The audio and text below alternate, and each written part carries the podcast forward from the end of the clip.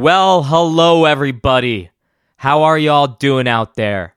Have you had your morning coffee? Are you pulling an all nighter doing homework? Maybe even walking your dog at the park? Wherever you are, thank you for tuning into another episode of Interviews with Chris. I am your host, Chris Tryon. I'm a newly married man. Wow. Pandemic or no pandemic, I can't believe I'm saying that. I also got a puppy, so lots of joyous things are happening in my world. Hey, had to fill you in on a little bit of my life, but I hope you all are doing well out there. Another thing, my Phoenix Suns are doing awesome. If you don't want to hear about sports, then you're in luck. No sports references in this one. I did, though, have a blast talking with Abby Davis. She is the drummer of Oryx, and I have had the pleasure of seeing her perform for almost close to a decade since when the band first began. Geez, I don't want to say I'm getting old, but time flies. I even interviewed her on my old blog site, and you can find that material online at interviewswithchris.com. If you need some doom and sludge flowing into your ears and reverberating your cranium, then you're in the right place. We also talk true crime documentaries, opening up for Electric Wizard at the Fillmore in Denver, recording the new upcoming album Lamenting a Dead World, Tequila, and giving it your all when no one is really around or even taking notice. As usual, there's some lighthearted topics, and there's some pretty deep and heavy stuff we talk about as well. Like always, I had a great time, and I hope you all do as well listening in on this one. I'm kicking this off with a track called Misery. That's off the upcoming album Lamenting a Dead World, which is coming out April 30th on Translation Loss Records. Turn that dial up, crank up the volume, and enjoy.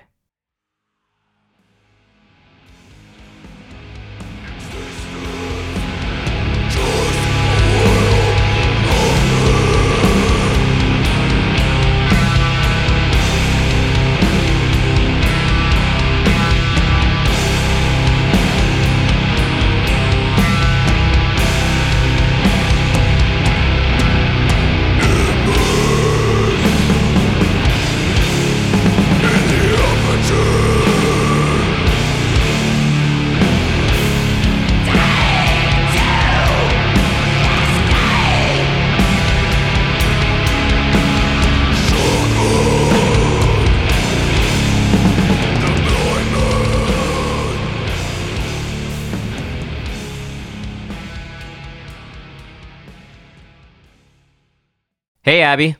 How's it going? Hey, how are you? I am doing very well. Glad to have you on the show. I know it's been a while since we've talked or, you know, even seen each other. Yes, yes, unfortunately, but yeah. Yeah, congratulations too on recently getting married. Yeah, it's it's been it to even say those words that I got married is kind of crazy especially with what we've all been living through through the yeah. pandemic. But we obviously had a very small and safe ceremony. And uh, hey, I really appreciate it. Thanks so much. Um, how is everything going on in your world? Oh, it's it's going. I feel like we're finally in a routine that's as normal as it can be with this pandemic. um, something hard to say, right? Yeah, exactly, exactly. So we're. I feel like we're. Tommy and I are getting along, and you know, it's just kind of taken day by day. I feel like that's all we can do right now. So, yeah, it's those small victories, I'd say. I think, like in my case, getting married is a very large thing, but it was even like, well, it was supposed to happen last September. Then we pushed it to last month, this past March, essentially, you know, a month ago. I had said a year ago when the pandemic started, you know what? We're going to p- push it out until March. Mm. And then at that point, this is still going on. Okay, I'm going to move it out till December. What you know, Jazz and I were saying, you know, Jazz and she does the illustrations for the show.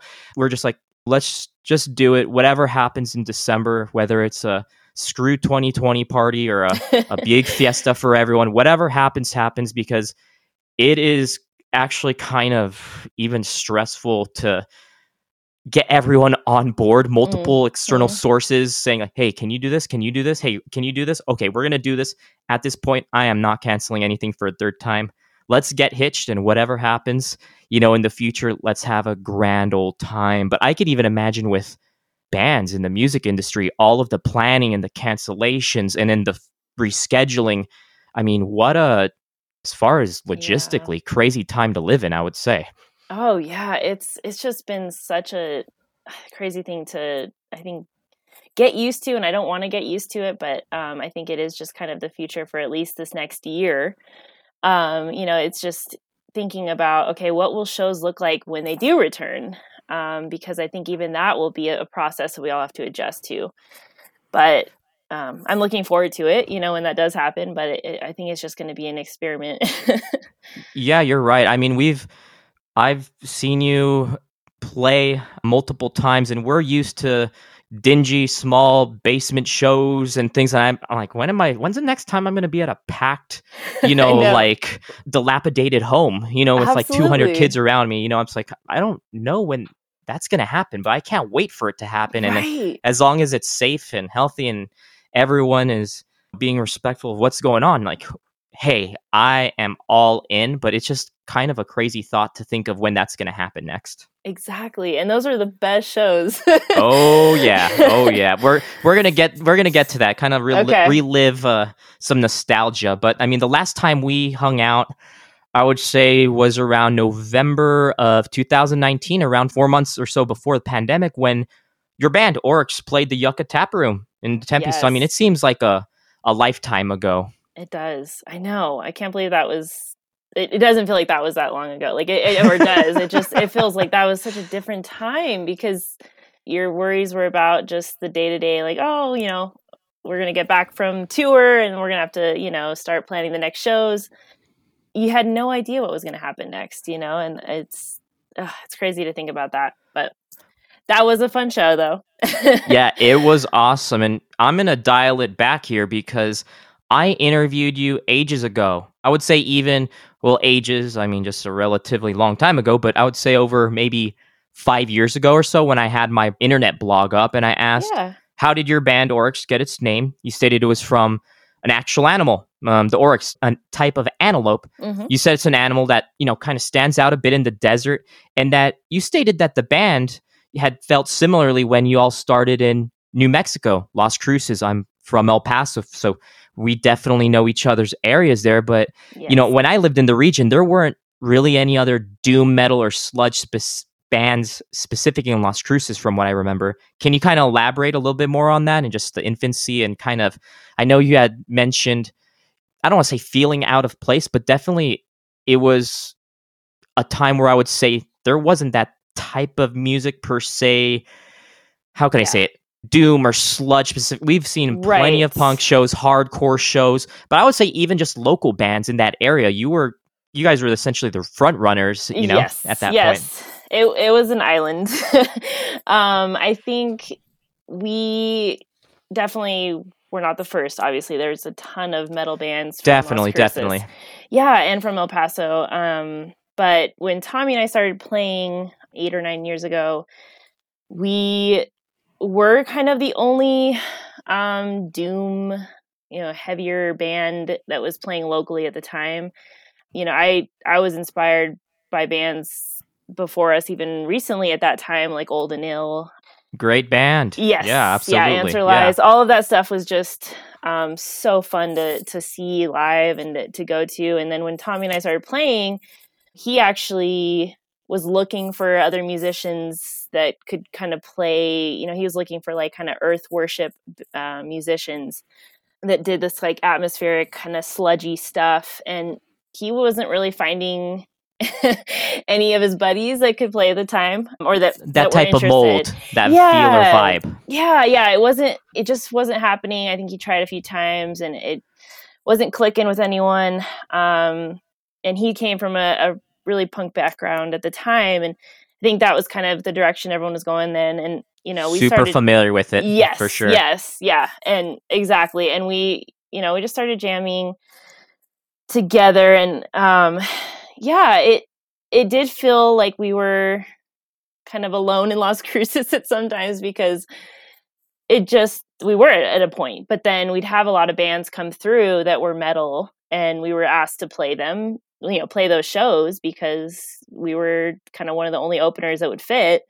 Um, and honestly it was great because we we built so many connections at that time and i'm talking about las cruces el paso has always had a lot of metal bands going at some point so yeah, a lot of diversification exactly in, yeah so. yeah and, and even and, in those specific genres i would say yes and those scenes would always cross over as you know like we definitely would have el paso bands open up las cruces shows and vice versa yep. um but yeah it, it did feel at certain times that you know it was lonely um, but that meant we we had to travel. So we would go to Albuquerque, Phoenix, you know, we El Paso. We would drive to play shows. Um, but I, I, do think being in such an isolated scene at that time for metal in Little Las Cruces, it was hard to get out at the at when we started. It was hard to get our music out there. Um, I think now, even nine years later, social media and things like that have progressed so much that anyone can record themselves and put it online. And I'm, you could do that then when we started, but it was just different. You know, things were still different then. And it definitely felt like you had to work a little bit harder and tour a little bit further to get your music out there. So we did.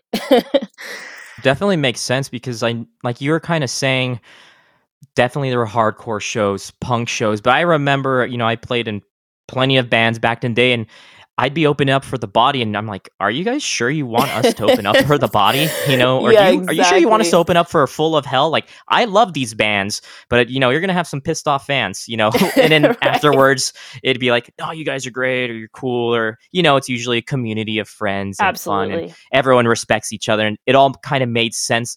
I think, especially for the region that we lived in. But one question I had is, Oryx is such a cool name. Did you guys ever have any sort of other names? Like um you know options or anything or was that just the one?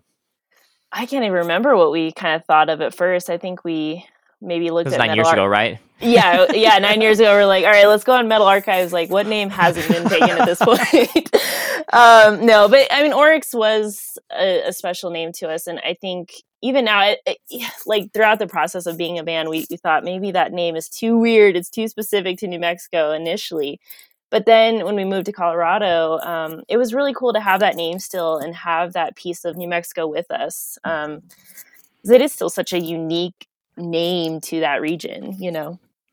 Absolutely. And as far as your inception goes as a band, the band originally started as a two piece with your now husband, Tommy Davis, guitarist and vocalist of the band.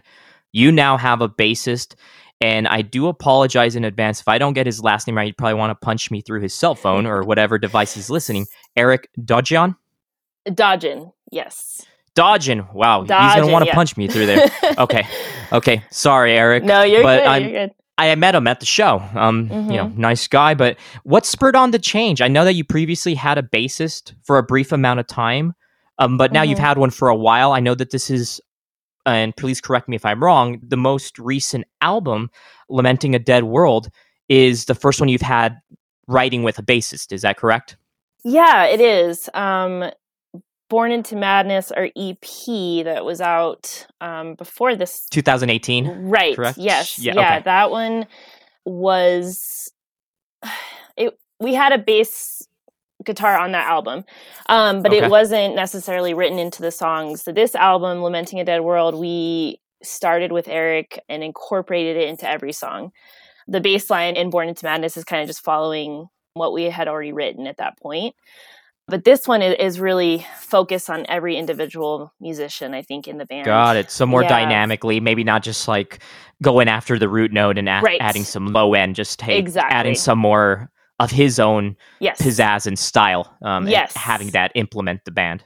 Absolutely. Yeah. And we, uh, we started as a two piece. We, well, no, actually, we started as a three piece. We, we had a, a homie. James, that, right? Yes, a yes, yes. time ago. That was a long time ago. Do, do um, I get a um, prize for knowing that? I, mean, oh, I know, and he'll probably punch me through the cell phone for saying that. Um, no, we we started as a three piece, um, but it was short lived, and we did continue on as a two piece, and Tommy stacked up his amps, and we played louder. I'm not sure if that was better at the time, but we, you know, felt like we were sufficient. We wanted, we are doing what we wanted to do, and it was easier to tour that way too. Uh, starting out, it being a couple and just living in a van together, basically as we toured. But then, yeah, as we moved to Colorado, we met Eric even before we moved to Colorado. Actually, we met him through playing shows up here. Anyways, got um, it. He is he was in a. It's usually how it goes, right? Yeah, exactly. Yeah, so we had built a really great relationship with him, um, and we played with a few bassists here in Colorado. Um, we knew he's mainly a guitarist, but of course we knew he could pick up the bass and kill it. So we reached out to him and said, "Hey, we're playing we're over opening for sleep. um, will you be with us that first show? And let's see how that goes. And of course, you know, he was stoked. It went really well. And we went from there and said, let's make this a thing. So it was, it started off on a really positive note. And that was one of the biggest shows we had ever played at the time. So I feel like he's has the really great golden years of Oryx. um, but you know, it, it, was great because we had built a, a, really strong friendship with him before that, and to be able to experience shows like Sleep and Electric Wizard and things like that with him was it was really rewarding because we love him like a brother. So it's been a great experience with with Eric, and, and we're excited to continue writing with him. Well, I love what I'm hearing and the chemistry shows. Awesome. Obviously, I'm not trying to pry, but what's it like to play in a band with your husband? I mean, I've recently married, but yeah. have been with my wife for a very long time, and we are way into music and anything in the art world.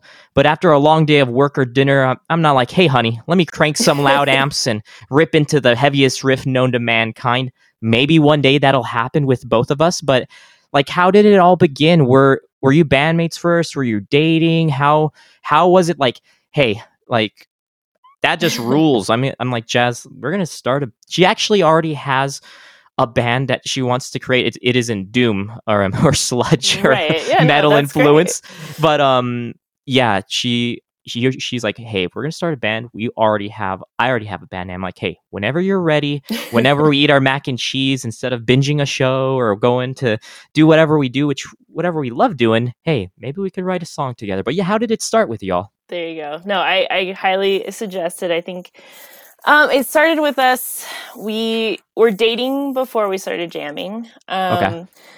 Maybe about a year before that, and you know, we started playing like I was saying earlier, just because Tommy wasn't able to really find a drummer that was into the style of drumming that he was looking for.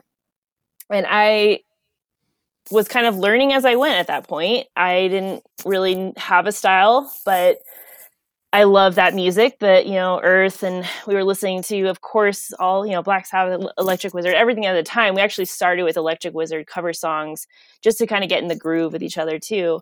And I I loved playing. It was fun. So we would kind of just start jamming together. We started playing together at the train yard, an old practice and venue spot.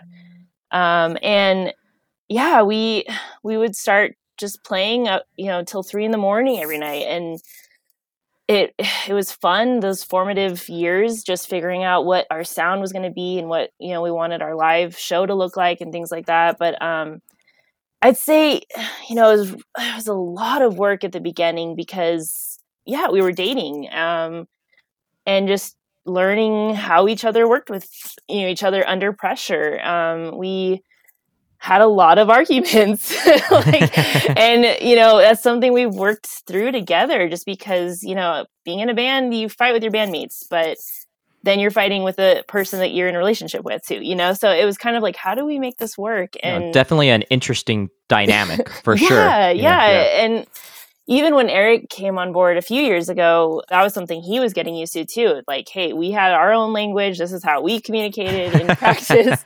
and he came in, and honestly, it was awesome because having that third person and having that like third party, you know, make help us make decisions um, was really helpful too. Because yeah, sometimes you you get in a headspace together. But I'd say it's been an amazing experience because we've become closer. I think through the whole whole time. Um, you know, you are able to experience the highs and lows of being in a band together. So playing huge shows or playing a crappy show, you know, where maybe one of us fucked up during the show and we get to experience that too. And also we get to experience the highs of playing a, a freaking awesome show at the Fillmore um, auditorium here. You know, Ooh, those things. yeah. Yeah. Like it, it just. With Electric Wizard, right? Yes. Yeah. Yeah. And I mean, Unreal. I, oh, I, I will always be grateful for that experience. But um, to be able to do that with my husband, I think it, it just elevated it. And I think even just being able to support each other, I've had a lot of guidance from Tommy. And Initially, when I was starting out drumming with him, I was nervous as hell. Um, and those nights at the train yard when we were practicing together, he had toured many years before we played together um, in his band Shangalang and other bands he's done Definitely. and definitely. you know he was able to kind of give me some advice of like how He showed you the ropes. yeah how exactly It works. exactly Yeah. and he's like my first out of town show was El Paso and I was so stoked um, and we celebrated you know like hey we I drove to play a show this is awesome um but yeah it, it was really cool to experience that with him No, I love hearing that. And for those that are not familiar with the term the train yard, it was a commercial, I don't even know, in- industrial area, DIY space that hosted many, many a wonderful show. I don't even know where to begin from tragedy to the body Right. to everything in between. And I, yes. Many many a memory there. It was a good good time. It feels like such a long time ago but at the same time i feel i could just plant myself there right now because i was there usually Yep. three out of the seven days of the week and i didn't even live in the city. So i got Yeah. i got used to that commute oh yeah. very very frequently but it was a good time for sure. Those were good times yeah. But hey if i ever start a band with jazz i'm gonna come to you for advice like hey how do i tell her that this riff is not working out you know oh yeah um, but um, what's been the biggest change, even from living in Las Cruces to Denver? I know that you had said the scene was obviously an intimate one in Las Cruces, which I experienced as well. But Mhm. Denver has a much more vast scene. I know that there's definitely going to be those pockets of strong community, strong DIY sense. I've played in Denver many, many times and it's awesome. But is there anything besides, I would say, like the climate or just it being much more vast that it's just like, hey, we, I don't even know, maybe even more, even in the professional sense of being a band. I have no idea. What what would you say changed the most with going up there? Yeah, that's a really good question. I mean, a lot changed in just opportunity. I feel like when we left Las Cruces and moved here, you know, that was just things were changing. Venues were closing down and people were moving away and it just felt like people had outgrown that city and I mean, I love Las Cruces and I I will forever love it. I'll continue to visit. You know, I have family there, friends there. It's incredible. You know, New Mexico and, and El Paso are just forever home to me. But it felt like there was just this new part to a lot of people there where it was time to to move on. You know, it just felt like it was just that time period where it it, felt right to move. You know, like I think we were debating that for a long time like oh, like how, you know, we're going to miss this, we're going to miss this community and we still do, but at the same time I think a lot of people moved, you know. I was gonna say we obviously have many mutual friends, but I I think this is a while back, but I was talking about how there was a certain time frame within a couple of years where I don't want to say there was a mass exodus of people just Mhm. leaving that general region, but people were going to Portland, people were going to Denver, people were going to Austin, people were going to the East Coast. And of course, there are still very, very, how can I say it? I don't say formative, of course, formative individuals, but people that are still in that region that are doing some really, really cool things. But at the same point, it just seems like a lot of people were just moving out. So obviously there was change. And another thing is for people that maybe are not too familiar with living in, I don't know how, how to say it, like big cities with small town feels. Sometimes these venues, they're only open maybe two to four years, two to five years, and you got to go to the next one. Obviously, you want to make sure that they last for as long as possible, but the train Right. yard lasted a, a good while. I, I think it was like from 2000, I mean, someone's gonna want to punch me through the cell phone if I'm wrong, but you know, 2008, 2009 to maybe like, oh, I don't even know, 2000. I don't know. I don't know. I, really uh, don't yeah, know. I- 2014, I know. like six Yeah. years or something. It's just like, wow, this lasted or longer, you know. But It really, yeah, it was a successful venue, you know, and there's so many shows that happen there. Like you were saying, like just diverse shows, every kind of show, punk and metal and folk and everything. I mean, there was just anything you wanted was there. um, but yeah, like you're right. Everyone kind of not everyone, but people did move and and things changed and venues closed. And I think every city's experienced that, bigger, you know, big or small. I think even Denver experienced that where they had a change in venues and, and DIY venues went away, or at least were you know there was a few that were closed at some time and you know moved to bars and so I think there was a shift maybe in a lot of cities. Um, but you know, moving here was a huge change for us because, you know, we went from kind of only playing those DIY venues in New Mexico to we're playing bars, you know, we're playing bars that are specifically geared towards metalheads. um, and that was exciting. uh, there's just, you know, a, a bigger community here too, I think that are interested in that genre um, and come out and support that too, where they'll come out for big shows and they'll come out for local shows. So the Denver scene is just so exciting to be a part of. But, you know, we even went back to New Mexico in 2019 and played Albuquerque and, and El Paso. And I think it was maybe that same tour. No, it was an earlier tour before we saw you. Um, but we, yeah, we just had such a great time still in New Mexico and, and Texas because there is Great still vibes. such, yeah, there is such a great vibe there in both those places. And, you know, people love to go to music. so go hang out. And it's, you know, we just because we moved to Colorado, it doesn't mean we still, you know, don't go out to those smaller cities. So we, we love going back home. So. well, and correct me if I'm wrong here, but I believe you also moved due to schooling. Is that right? I did. Yes. Okay. Yeah, I did. I, I came. Oh, Tommy and I both came here. The School of Rock. Yeah. right. Um, it's true. It's where I learned the moves. Um, so we, yeah, I came out to start at my master's program of uh, social work at the University of Denver, and that was only a year program. And then we were kind of already debating though, like we wanted to move somewhere in Colorado and Denver specifically just seemed like the right move for us. Besides the school piece, it just had a community of friends that we had already met. We had played shows in Colorado Springs before that and really loved the people there and met people in Denver that we were really starting to get along with. So it just seemed like this is the place that we need to be. It still feels that way too. But um, we, yeah, we came here for my schooling and and stayed here.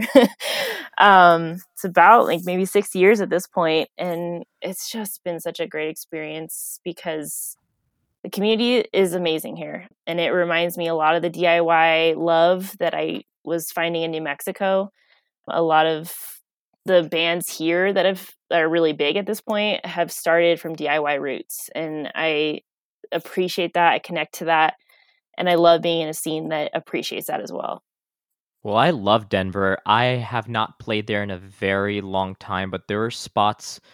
I think they were taken down even before you may have moved. But there Mhm. was, I think it was called like Club 404. I don't even know, but there's a street called Broadway. I think that's one of the main streets Mm, in yeah D- Denver. bunch, yeah. um, yeah. Um, there was a really cool bike collective. It was called the Bicycle Pit or the Bike Pit. That was a really cool spot. And then there was this place called the Curtis Tavern, and it was the last show that this place was ever going to have.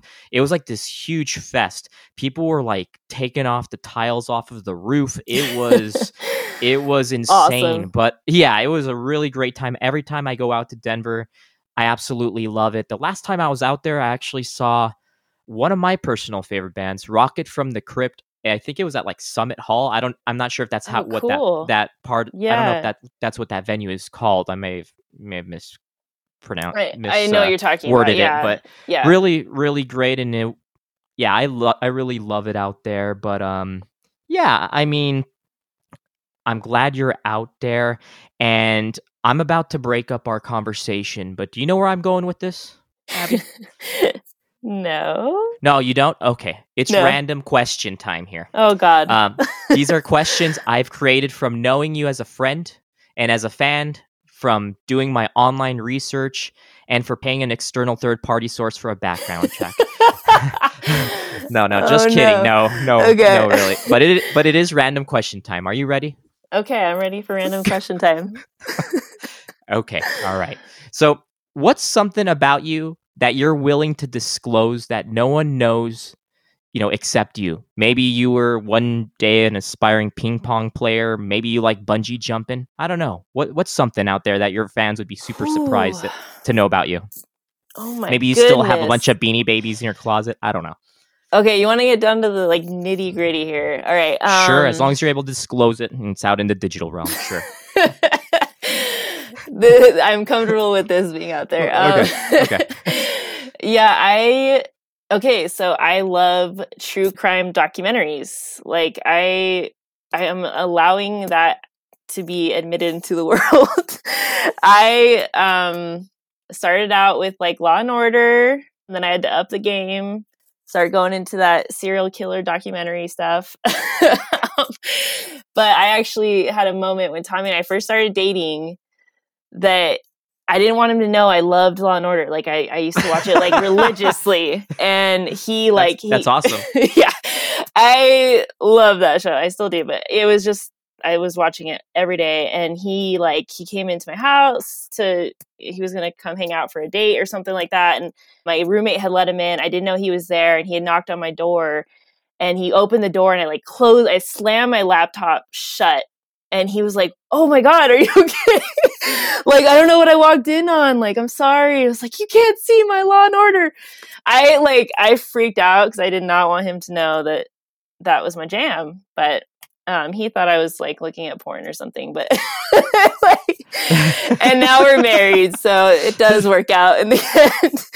Um, but yeah, I love that stuff. I just I find it fascinating to kind of dive deep into the psychology of people that are dangerous. I guess. I'm guessing you have you watched movies like uh, The Zodiac? yes. Okay. Yes, I mean, i have. I'm a Jake Gyllenhaal fan, obviously. There you go. Um, you know, Robert Downey Jr. I mean, those types of movies. This is going to get a little bit deeper into to reading, but are you familiar with a book called I'll Be Gone in the Dark? yes. Oh my God. Patton Oswalt's wife. Yeah, have you read it? Hundred percent read it.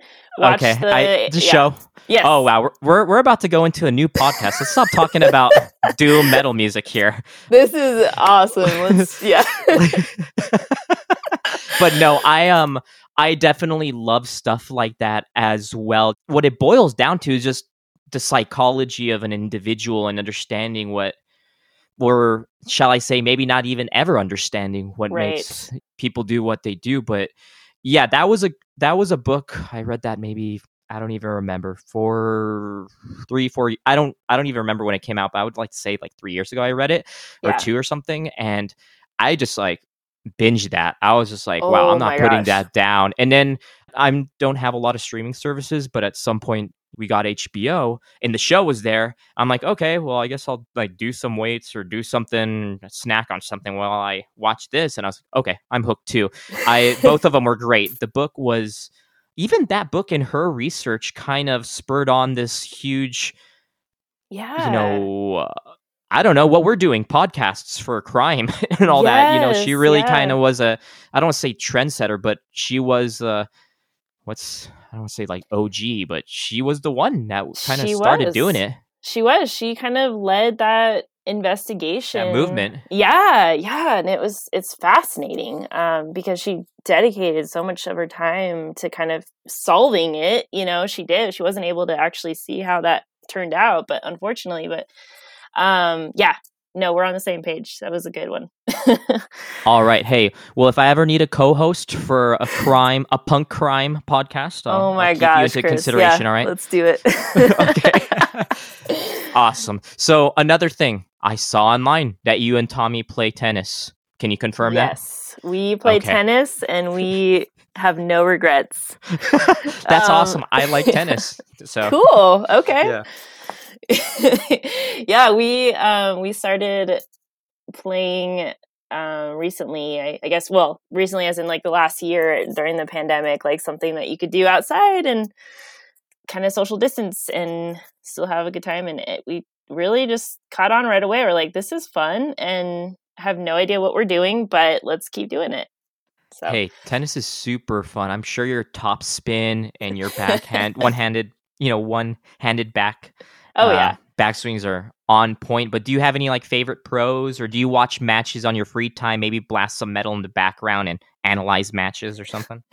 You definitely are calling me out because we do we, like we're watching I love like, this. Yes, we're watching all kinds of matches and like now anytime Tommy and I do like a move where the other person can't return it, we both go like Serena and it just like we're um you know we feel powerful but yeah no we're watching matches it's it's it's fun because tennis is super underrated i feel like I don't know, like you don't think that it's a hardcore workout or anything when you're necessarily just you kind of hear about it, right? But when you're watching the matches and you're playing it, you realize like people are giving out their all to play this oh, game oh, yeah. and it's very conservative too. So like Serena even herself is a bit of a rebel just, you know, cursing and like yelling or whatever and just I love it. It's just great. I you know, I'm going to keep what you just said there because my family, I don't play tennis, but like my father and my great uncles and everything, they love squash, they love racquetball, oh. they love oh. tennis, um, all these like racket specific sports.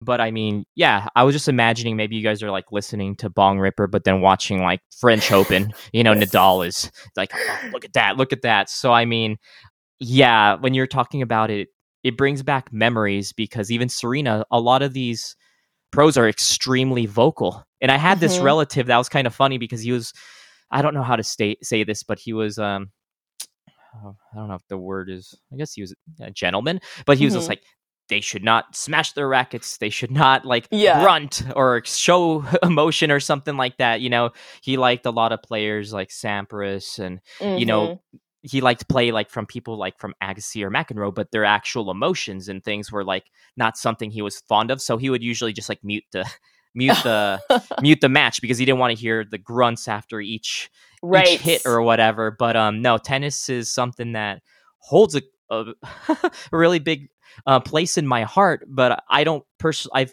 you know played for fun or whatever. But this is random. Have you ever seen Seven Days in Hell?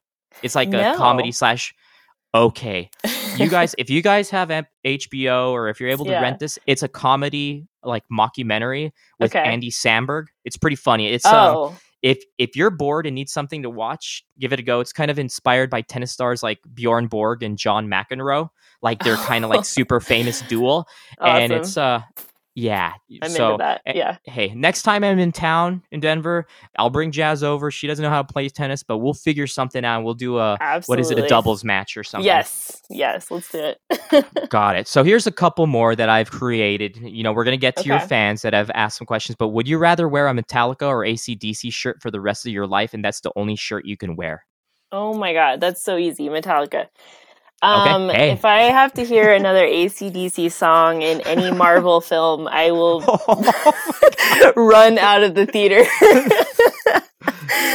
that's that's easy. That's amazing. I, that's like, amazing. Seriously, I I started with like Kill 'Em All for Metallica. Like that was kind of my intro heavy metal album. Um, I learned that while I was learning how to drive stick, and two of those things together was so much fun. Um, but yeah, oh yeah, Metallica over ACDC any day.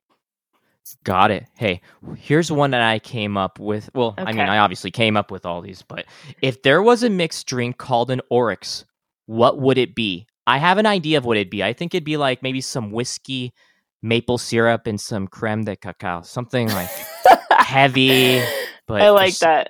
Yeah. Um, what do you think it would be? Um, it would be tequila and anything else that you can find in the fridge.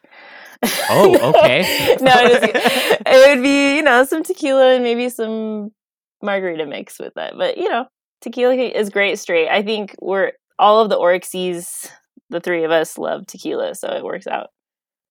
Great. Hey, well, tequila shots on me next time we're all hanging awesome. out what's your least favorite type of music? Don't worry, you don't need to call out any sort of bands unless you want to, but what's your least favorite?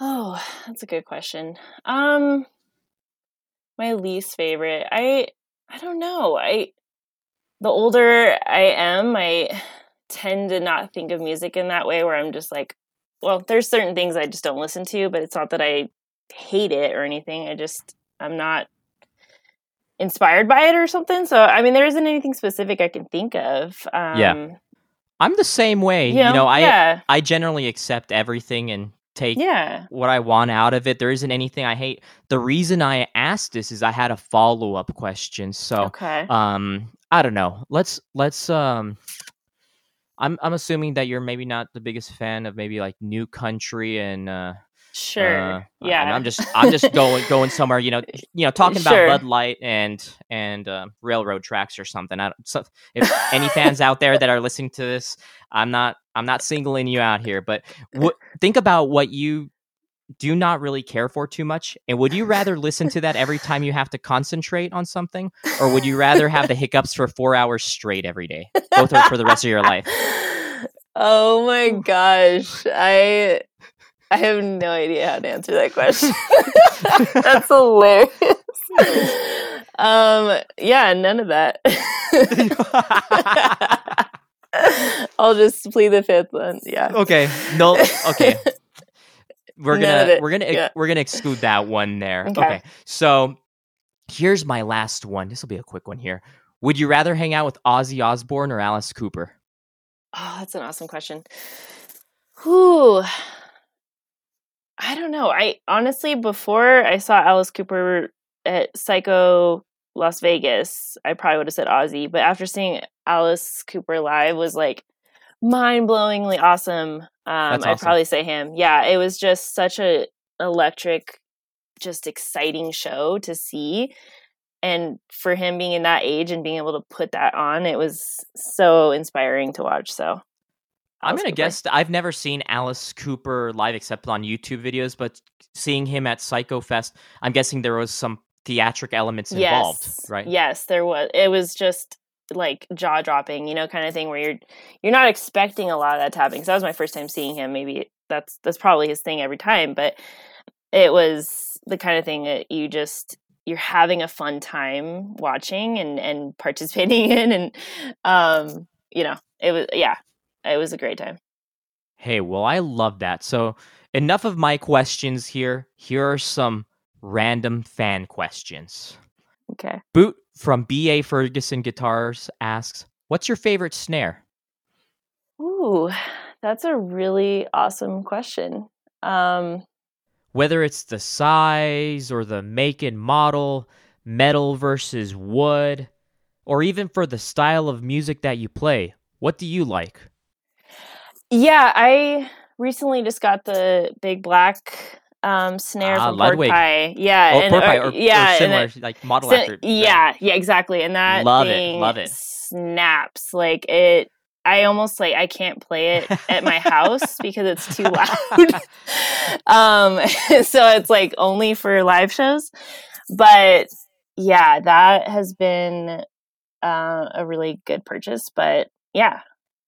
Hey, anyone out yeah. there, check that snare out. I I'm familiar with that one too, not as a drummer, but people that have owned it sounds great. You know, mm-hmm. and usually any genre, any context, you know, as far as differentiating yourself and just making sure it cuts through and sounds good. Oh yeah, it, it's and that's that part has been really hard to to navigate too with playing in heavier music and trying to have everything evened out.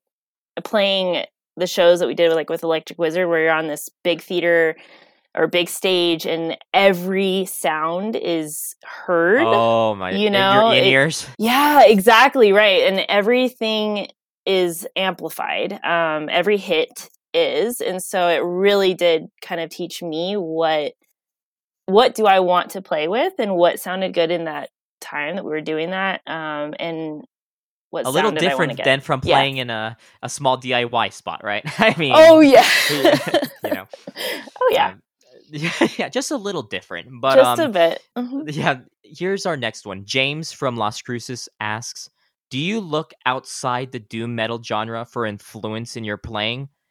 I'm personally assuming you listen to a lot of techno and clubbing house music, right? oh my gosh. Um, first of all, hi James.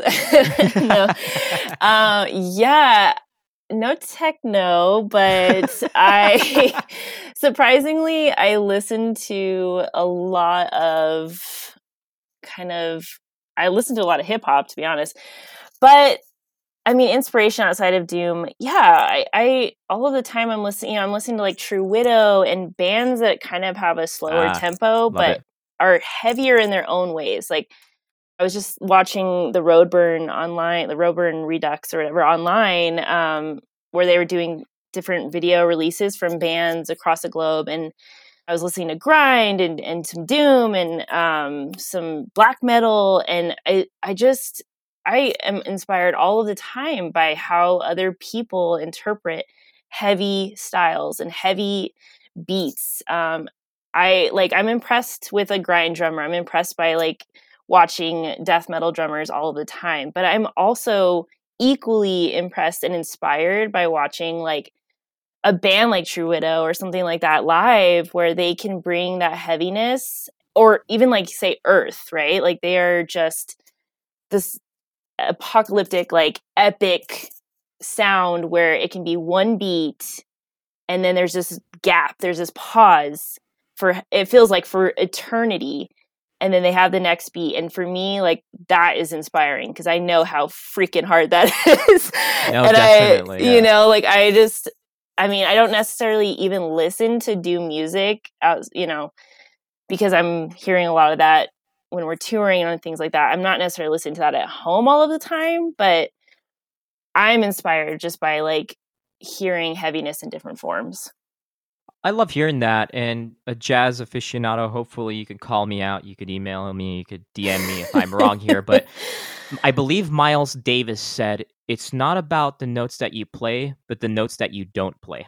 Um, mm. Um, so as far as especially in that music, I mean, I love listening to crazy grind core drummers like going right. off the walls and doing but sometimes it's just like wow i love that pause that just came out of nowhere so yeah, i definitely yeah. that resounds with me an equal amount like you were saying yeah i like i was just thinking about that today and just felt so inspired because you know i was listening to bands like primitive man and then listening to out bands like Exactly. Yeah. Out of Denver. And they just have their own form of heaviness that no one else has. Um, and there's just so many bands like that now. And I really feel like even the year of 2020, as depressing as it was for all of us, I feel like we were all, you know, a lot of people in bands were able to harness some of that and write music that is just refreshing and something that we haven't heard in a long time. So I'm I'm excited. I am excited as well. And this is kind of bringing back, this question is bringing back something that we've been talking pretty prominently on this episode here. Katie Neely asks if you missed the damp floor of the train yard. oh my gosh. No. no, um, I don't miss the bathroom and I don't miss the alleyway that was also a bathroom. Um, I, but you know, honestly, the train yard was such a formative time for me. Um, I grew up going to shows. I grew up part of my time was in California, um, in Southern California, and then I came to Las Cruces, where I was born, and was also going to shows when I was, you know, sixteen and up. Um, and met people that started the train yard and that you know just the scene at that time was just so electric and fun to be a part of and to see you know the uni house and, and venues like that are my formative years. I love everything. I love the damp floors. I love the shitty bathrooms because those memories are it's unforgettable it's unfor- yeah exactly. And it, it just it created my sense of diy and and kind of just like what I think is important now in music. Um, I can meet people in music that have not experienced those things, and I know. And I can meet people that have gone through those things that have, you know, had venues like that, played at venues like that. only played venues like that. And I'm like, you and I are on the same page. Like, you know, I we got yeah. mutual respect. Um, but those, yeah, the train yard and venues like that were, you know, something I'll always hold dear to my heart. Yeah, I have a lot of memories from that particular location. One of my favorite ones, there's a band, Tragedy, that played mm-hmm. there. I don't mm-hmm. know who else. Oh, I don't. I don't know if this was like Screaming Females Tragedy. Oh yeah. It, or if it was with Dow. I I've seen right. all of them, but I don't remember who exactly was doing what. But I remember Tragedy.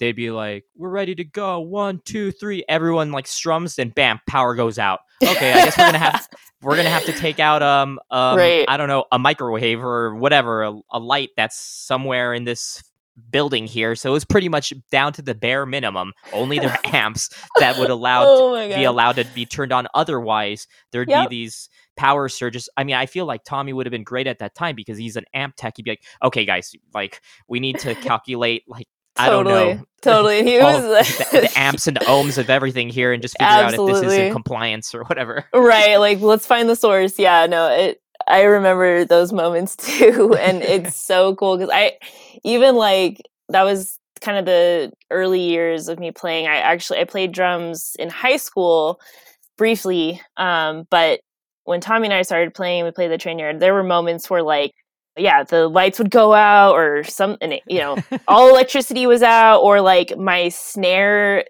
and some part of my drum set had fallen down and I did not know how to like do I like stop playing and grab this piece of equipment or do I just keep playing? And like I would just keep playing. I had no idea and no one gave a shit too because it was just a vibe like yeah. it was fun you know and eh, those times I look back on fondly. Great times for yeah. sure. An anonymous fan here asks, "Who are your favorite Denver drummers?" Oh man, awesome question. I look up to Joe from Primitive Man. I mean, he's just an amazing metronome um, when it comes to heavy music. There's a ton of awesome drummers here. I of course, because I'm on the spot, I can't name everyone, but I really, really love watching Primitive Man play live because we played with them years ago um, when it was a different drummer, and watching Joe now, like he's been such an awesome addition to that band, and it inspires me constantly to see how to add fills into slow songs, um, how to keep that interesting because that is a challenge. That is something that I'm always thinking about. And to see that done the way that he does things, I'm always inspired by that. So I'm going to leave it there. But there's a ton of freaking awesome drummers here. Oh, yeah. Good answer. here we go. Next one that we have, we just have a couple more here. Uh, my wife, she said, "Hey, can you throw this one in here?" Yeah, sure. My wife Jazz asks, "Do you have any weird reoccurring dreams or just singular dreams that you have had that you could think of?" Huh, that is a really cool question. Um, yeah, I would say do I have a reoccurring dream? Specifically, I man, I can tell you right now I'm having like If you're willing to disclose. I know, I'm like some of that, yeah, it's not as entertaining, but like I yeah. you know, I have like work dreams that are anxiety inducing. Um yeah. I I work with foster children and foster parents. I, I'm I work at a child placement agency and kind of like the social work realm. And yeah, sometimes that work alone gives me reoccurring dreams. And I mean, that's, I mean, not in a good way, but it's just like sometimes that work is heavy, you know, and it leads back to music being kind of a catharsis for me and uh, a way of letting some of those feelings out.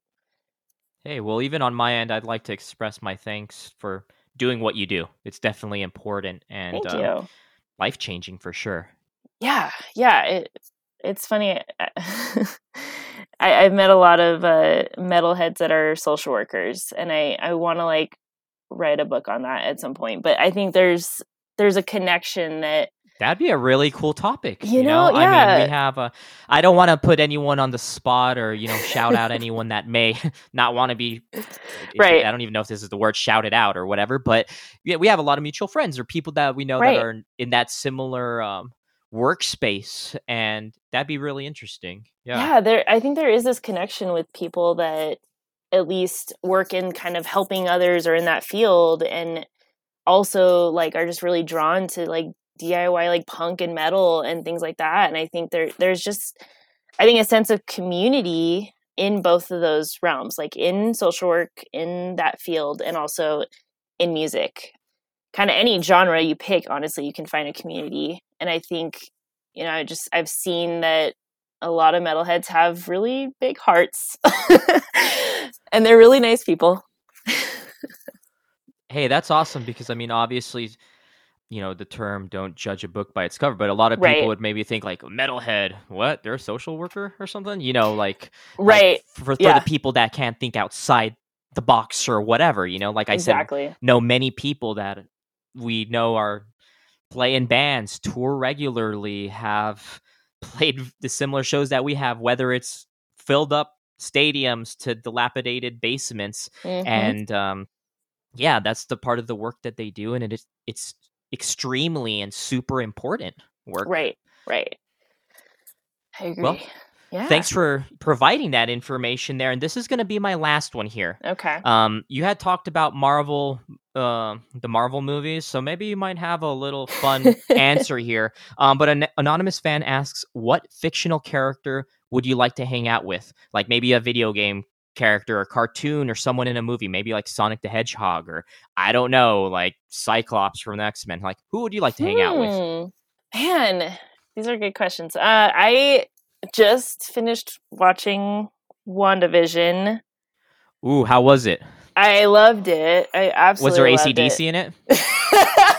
probably i probably like tuned that out um but seriously any character on that show i would love to get a beer with i think it was like one of the agents like agent like woo or someone i don't like i don't know There's just like every character on that show was so relatable like i i just thought they they killed it on that because you could connect to almost every character. I would totally grab a beer with anyone on that show. Um, I know I it's feel it's so broad hard to but- answer though. No, I mean like yeah. I'm like, do I want to hang out with Wolverine or do I want like I would like to maybe hang out with Yoshi, but would he eat everything in my kitchen? I don't know, you know.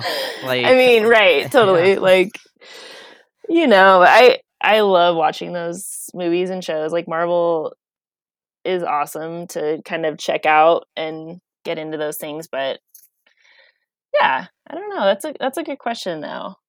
I yeah. Well, as long as there isn't any ACDC in the background. Like, but all that- I Thank you just- so yeah, much exactly. for for these random questions. Thank you for asking those awesome questions.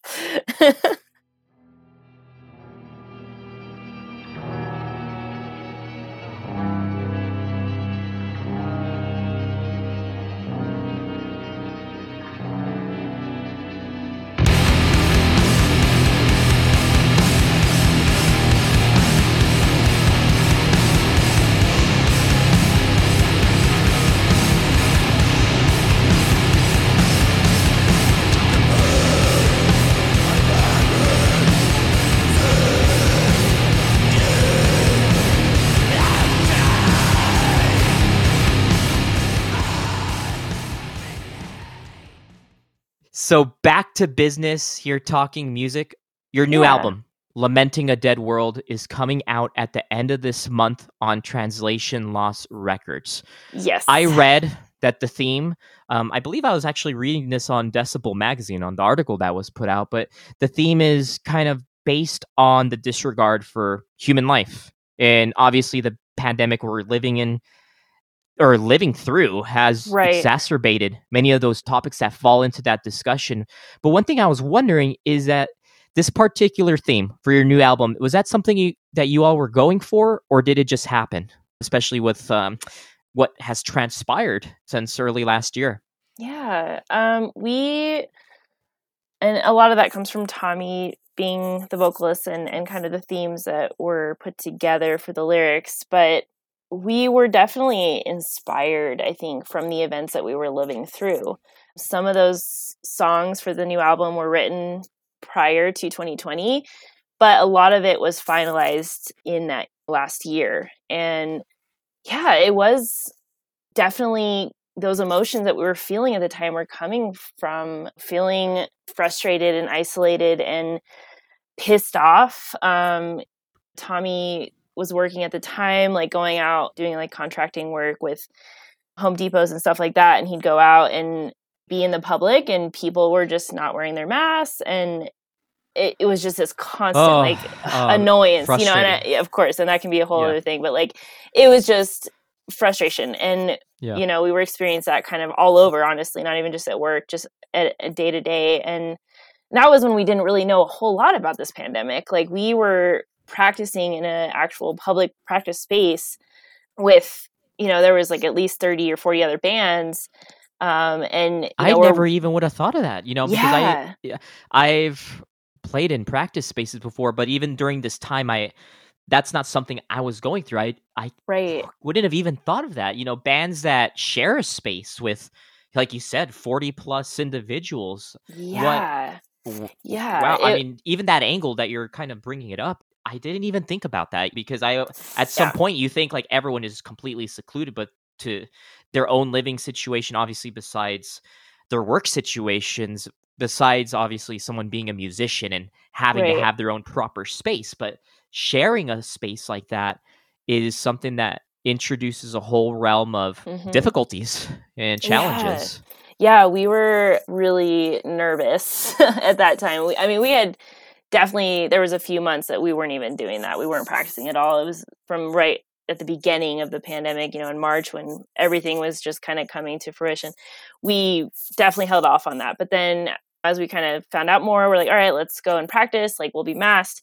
But then also, we're thinking about the events at that time. Like, oh my God, like, we're sharing this like breathing space with so many people. Like, at that point, we just were like, let's finish because we had the recording set for August here, and we're like, okay, let's survive. Uh, hopefully, we can survive enough to get to um, the recording, and then hopefully we can survive that, and hopefully we sure. can just get this freaking album out there. Um, and I think a lot of people felt that way initially but yeah, I mean, there's so many emotions that were happening at that time and still are. I think it's going to take years for all of us to process through what we just experienced um, and what, like you said, what we're still experiencing.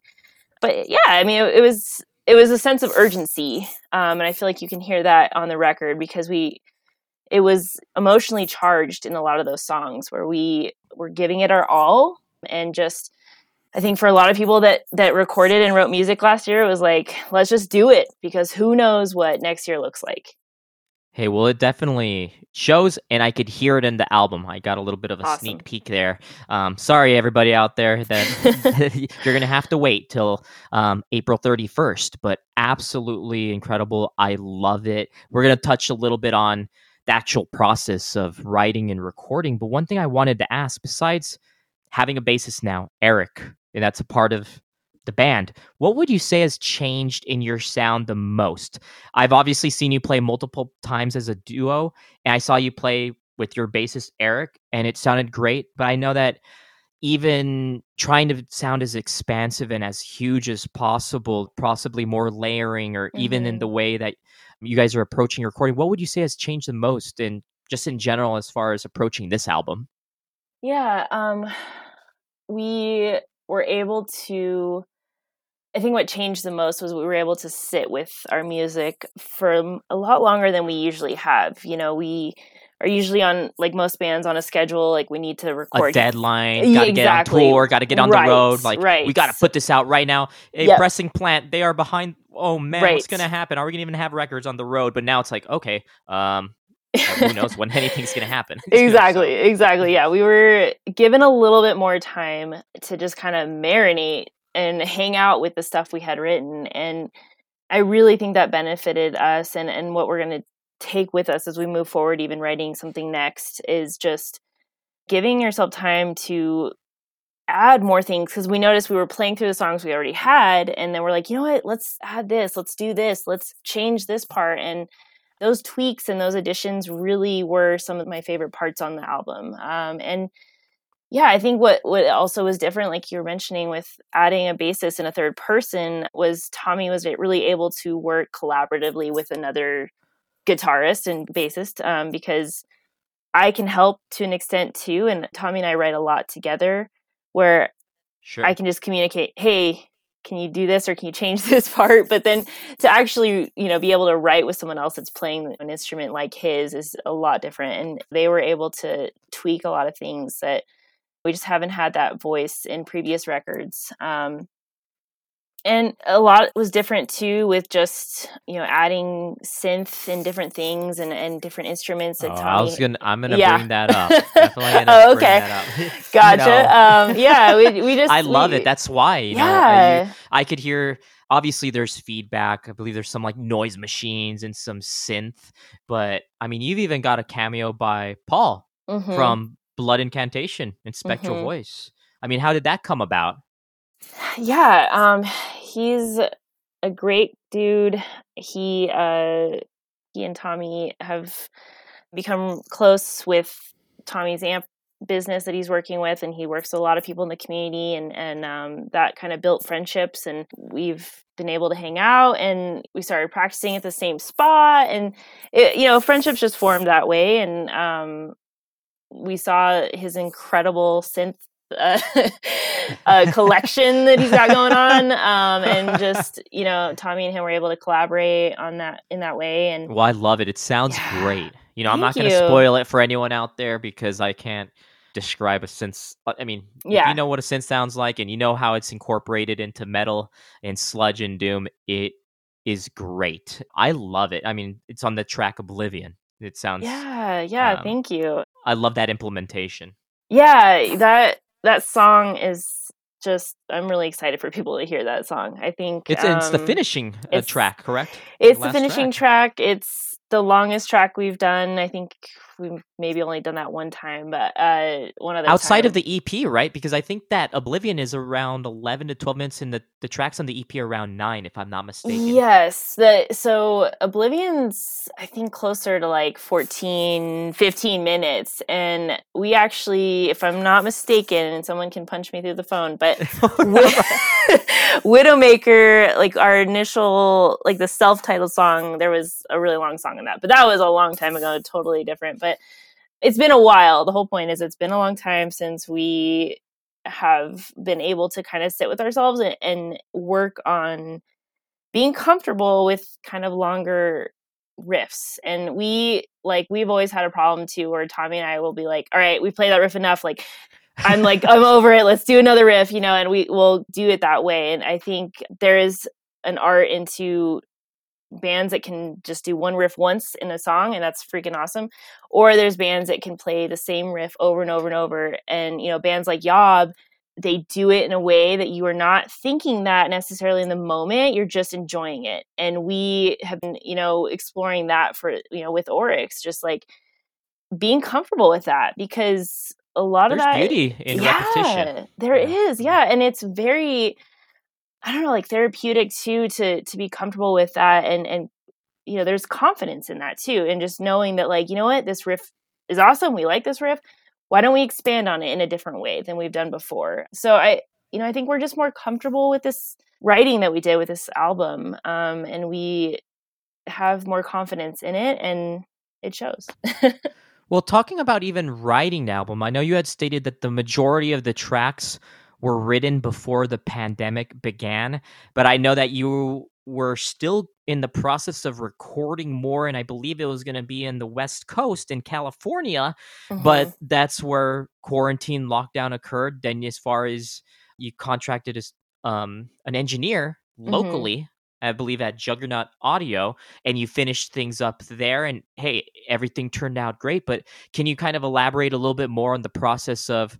I know you had said you were able to sit with these recordings, let the ideas marinate a little bit Mhm. because it wasn't just like, hey, we, we're done with the recordings and we're just gonna keep them for a year and a half plus, and however they turn out, they turn out. Instead, it seems like you were proactively working on them, correct, and a- implementing things into the tracks. Yes, yes. We had initially we had written some of those songs or started writing some of that in 2018 and then um, we had scheduled recording for March of 2020 at, with Greg Wilkinson um, at Earhammer Studios in California. And that shut down um, or like that city shut down that he was in and basically every city shut down in march um, and it was just the way that had to be um, and so we were really bummed out because we love recording with greg for the ep born into madness but we said hey you know we'll maybe try and record in Denver, but can maybe you still master it, mix and master it so that you still have a hand on this project because we love your vision and your voice on things. So um, thankfully that still happened. But yeah, we had to kind of ground ourselves and record locally. And we had heard about Juggernaut audio with from other friends that recorded with him and it was a good fit at that point. So things worked out. And I think that that's kind of the story of this whole experience of the pandemic that things ended up working out and things can work out. It's it's a difficult journey and it was but we made it work and i think we're all kind of making it work at this point. So it yeah i, I think we're happy with the result um, but it was great to still have greg wilkinson like involved in this project so. Well you definitely made it work. Sounds great and what i was going to say is this is your first time on a label for the most part correct being on Translation yes. Loss Records. How's that been? Awesome. it's so awesome. It's, uh, gosh, I cannot say enough about how great Translation Loss Records are in general. Like, just the people that, you know, are on that label, like, are incredible. The whole team behind it is just amazing. Um, every step of the way, they've been accommodating and you know, just excited. And I think that has been the biggest thing. We wanted to find a label that was excited about this music as much as we were um, and as much as we are. And they are just excited about all of the releases they put out. They're genuine, they are supportive, and all of those things were kind of what we were looking for. Um, and we've done a lot of self releases, we've done a lot of releases with smaller labels um, that were friends and of course and yeah. and that's equally as important that isn't right. to dismiss any of the the smaller labels because we have a bunch of friends that run smaller labels and they're essentially the lifeblood of right. what we love and what we enjoy but i guess shall i say on a, a larger scale yeah. label for sure. Yeah yeah we were really excited to get our music out to a bigger circle. Um, i think you know as much as we've been able to do it you know the music has only been able to go so far. So to be able to get on a label that has a bigger reach um, and just has a bigger following and already there's a lot of people that follow that label that have been like hey never heard of oryx but i'm a fan now. And just having you know people even it is yeah and especially internationally like we have just not been able to reach a lot of other countries just because you know it's just there's a ton of music. I mean, it's it's hard, it's like but wink, wink, maybe international tour in the future. There you go. Yeah, oh, and yeah. you know, we we've been wanting to um, get our music out there too, and and it's just so cool that through TL we've been able to just reach a bigger audience, um, and also the fact that they were able to do this amazing vinyl, um, the two different versions or variants we're blown away by how that came out and just we're so excited for people to kind of see the whole thing and hear it. They look great. Hey, I picked up the album and I also picked up a couple of other things. I know you had mentioned the band uh hopefully I'm pronouncing it right. Un? Yes. Un? Yes. Okay. Hey, I picked up uh I think it was like a reissue of a double yes. LP that they have, and then Jarboe and an individual, Kevin Hufnagel. Um, mm, okay. But yeah, cool. I picked up a couple of things. So hey, I'm gonna be rocking out in my living room soon to your music as well as other of your co-label mates. Awesome. But um, one question I know it's I'm kind of asking it knowing that you don't really have the answer for it, but hopefully, you know, things clear up for the future. But I'm anticipating that there is some sort of future touring that's maybe not set in stone, but is hopefully going to be planned for. Correct?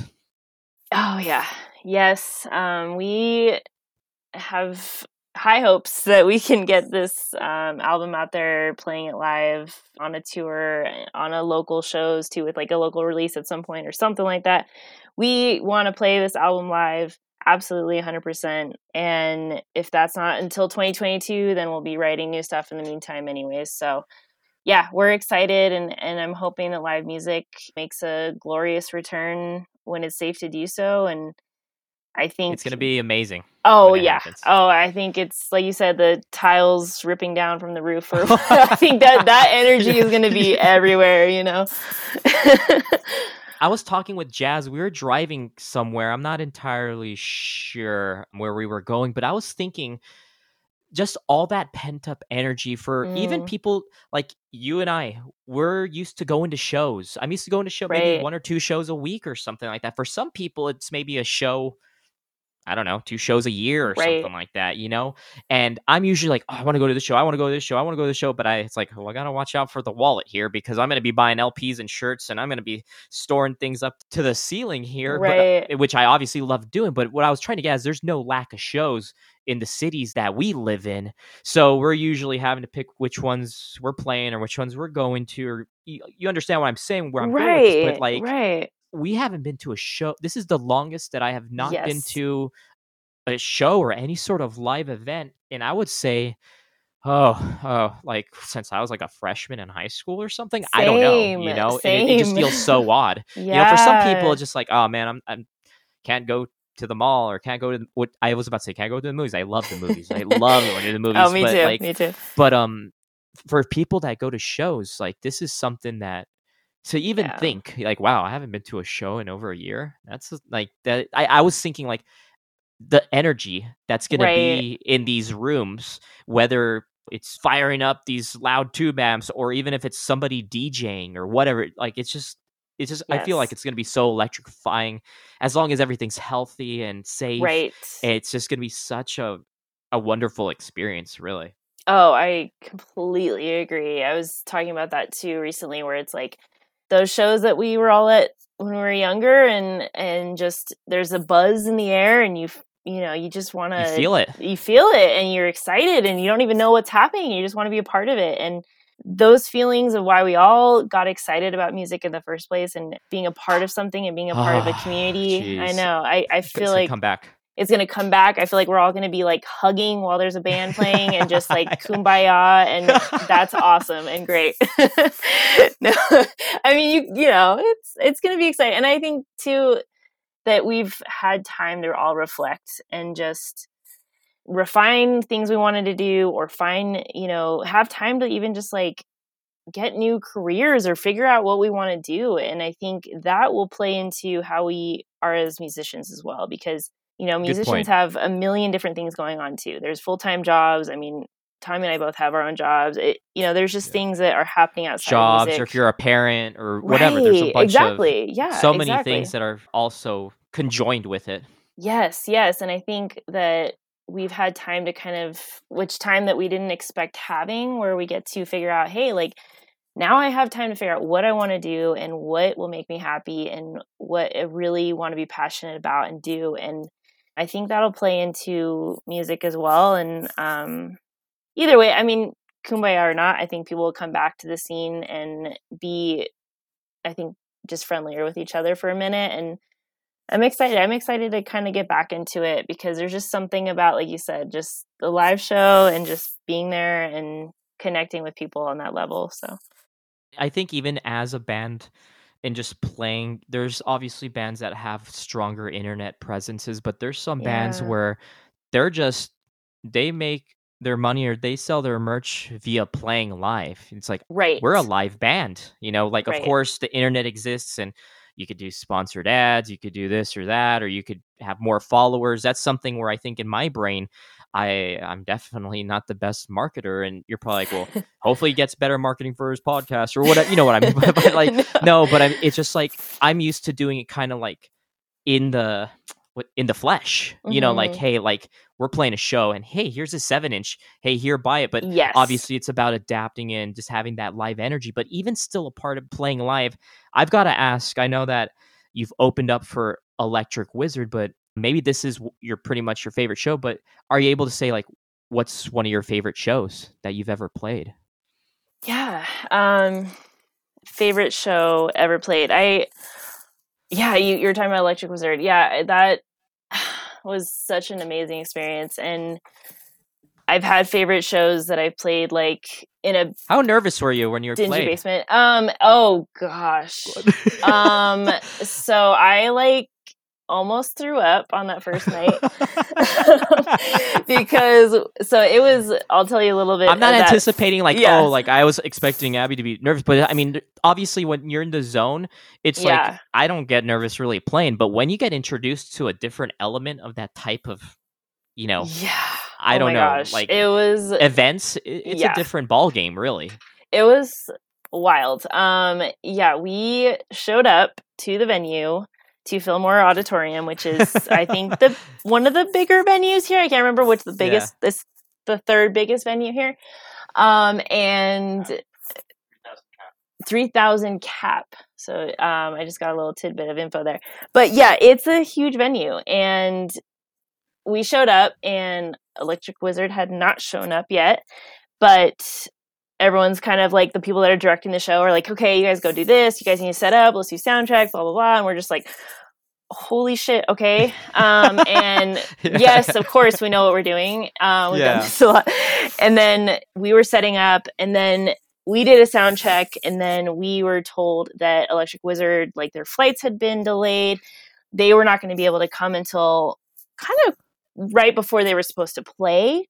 So they needed our help. The the stage guys needed our help in basically making sure everything was set up for them because they had like Electric Wizard had their crew there setting up all their equipment, Sure. but they needed someone to tune drums and play the drums and make sure that things were good to go. So they Got asked it. me. I basically almost wanted to change my identity and like leave Oh the stage. I was like, I am not a part of this band. You don't know me. I'm not going to do this.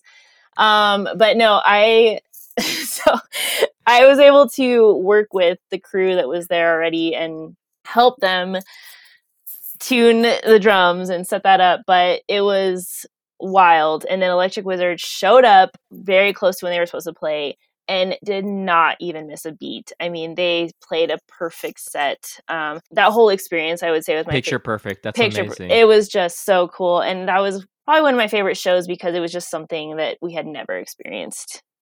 I love hearing that. We're going back in a time machine when I first interviewed you, and I asked, "What's one of the worst shows you ever played?"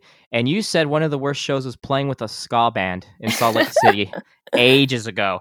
And I asked that, like I said in that interview I did ages ago.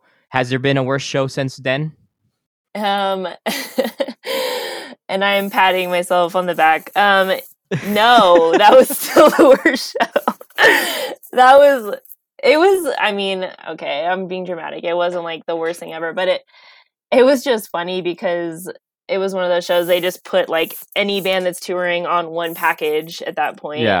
Um, and you know we're Tommy and I were like, what what are we doing? Like, what are we doing here? And you know, we're just watching the ska band. I think they were from Mexico. They showed up like in a like I don't know, it was the weirdest thing. Like it, it was I the whole thing was bizarre. Um and you just have to kind of laugh about it and go and play your set and play it well and then move on. But you know, when I first started playing with Tommy, one of the best things of advice he had given me was like always play, you know, play your best because you never know who's there. You never know Oh, who's watching you. I love you. that. I you love know, that. I, yeah, I love that. Don't advice. just give up because there's no one watching you. Um, don't just act like it's a practice because that one person that's watching you is going to be pissed off that you're treating them like that. And I've been that one person watching a live show before. And I know that Oh, yeah. feeling where a band gives it their all and you're the only one there and you're like, hell yes, I'm a fan for life. So I take that advice.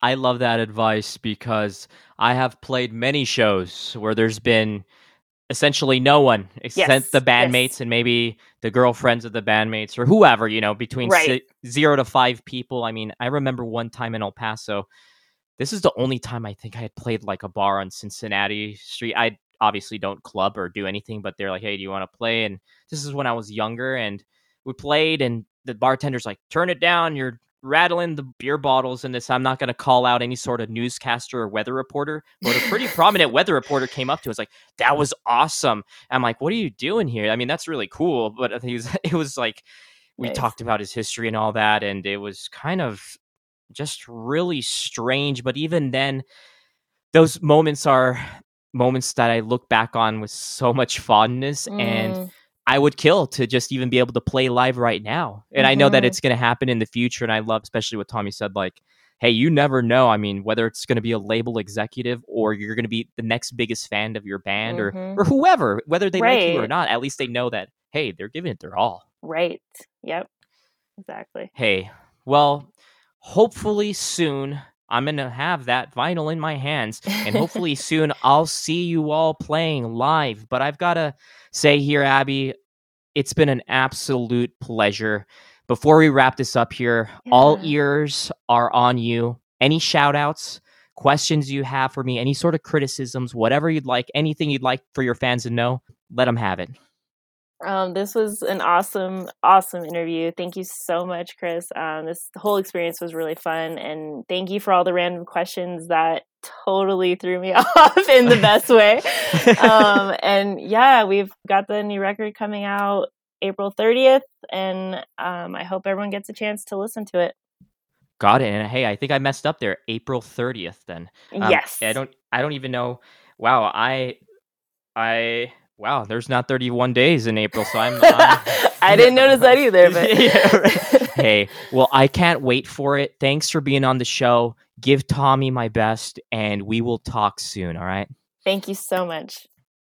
Well, there you have it. There's my conversation with Abby. Such great vibes, and I'm glad I was able to catch up with her. I've known Abby for a long time, and I can't wait to see her perform live with Oryx. These chats are great because it's pretty much picking up right where we left off when we last hung out and keeping you all up to date with everything that's going on in their world. Another side note is that Abby's husband Tommy, who is her bandmate and is the guitarist and vocalist in Oryx, runs an amp repair shop in Denver called Filament Amp Repair. If you're tuning in and wondering, dang, who could fix my old twin reverb that sounds like a broken popcorn machine? Or hey, I was gifted this amp and it's being substituted as a fog machine, or whatever amp problems you have, reach out. Doom, cool jazz, classic rock. It doesn't matter. If it's related to having a current and electricity and has issues, then reach out to Filament Amp Repair. Abby and Tommy are awesome people with good vibes, and I always make it a priority to catch them live when they're on the road. And once live music is underway, you should definitely check them out. It'll be a grand old headbanging time. You may need some Tylenol or Advil for your neck after the show, but it'll be well worth it. As always, thanks for tuning in. You could go to interviewswithchris.com for any previous material or go on any major platform where you can hear a podcast. If you like what you're hearing, then subscribe and give some positive feedback. It takes less than a minute and it goes a long way. Spread the word. Tell a friend, a family member, a coworker, a neighbor, the record store cashier, whoever crosses your path. Again, I appreciate you all. Thanks again, everybody, and I'll see you next time.